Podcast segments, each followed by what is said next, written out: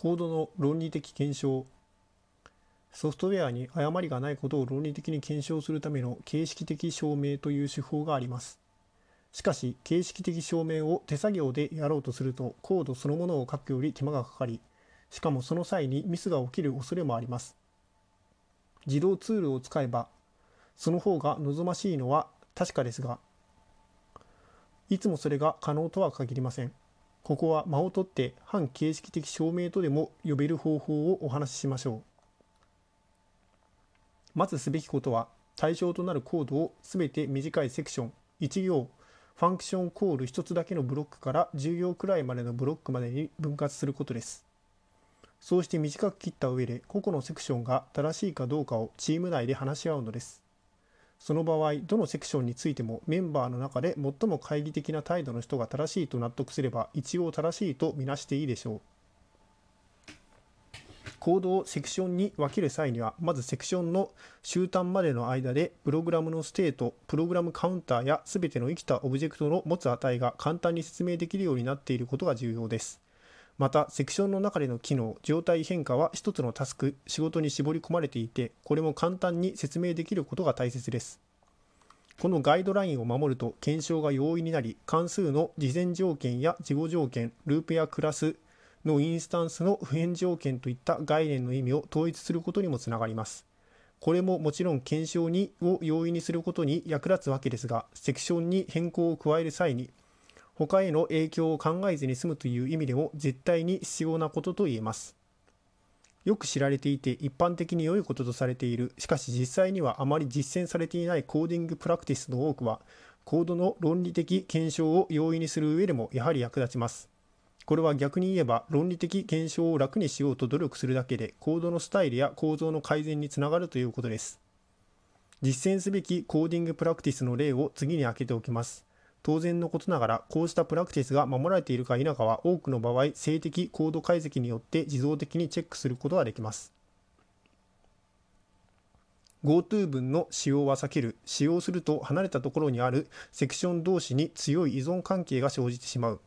変更可能なグローバル変数は作らない。変更可能なグローバル変数があるとそれを使用する全てのセクションが相互依存関係になってしまう。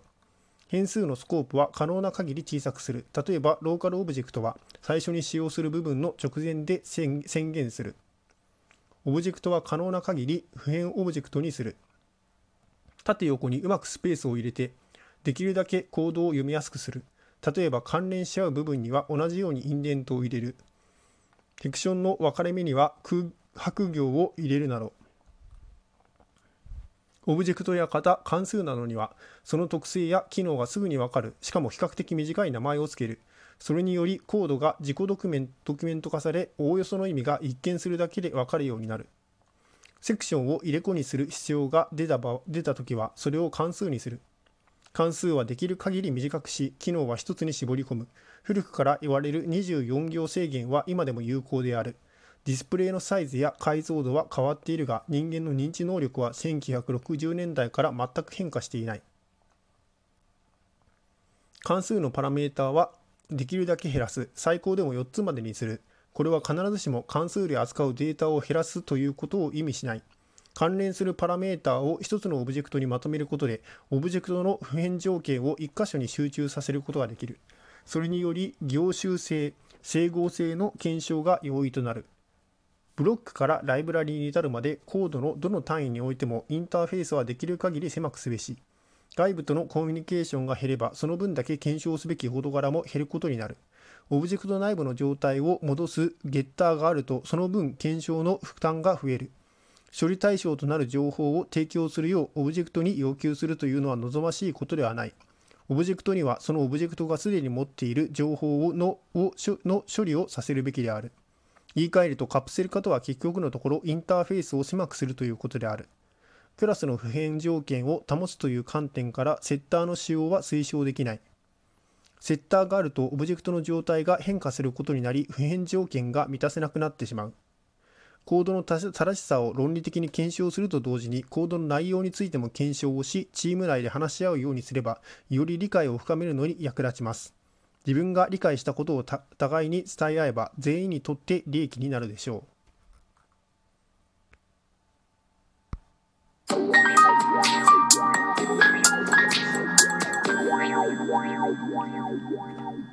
著者の紹介です。イエチェル・キムチ、数学者、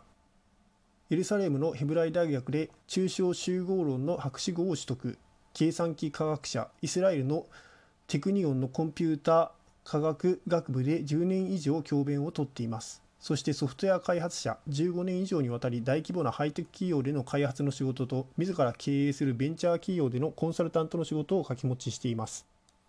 はじめは C で仕事をしていましたが、後に C++ を使うようになりました。オブジェクト思考に強い関心を持ち、正しく保守しやすく効率的なソフトウェアがどうすればできるのかを常に研究しています。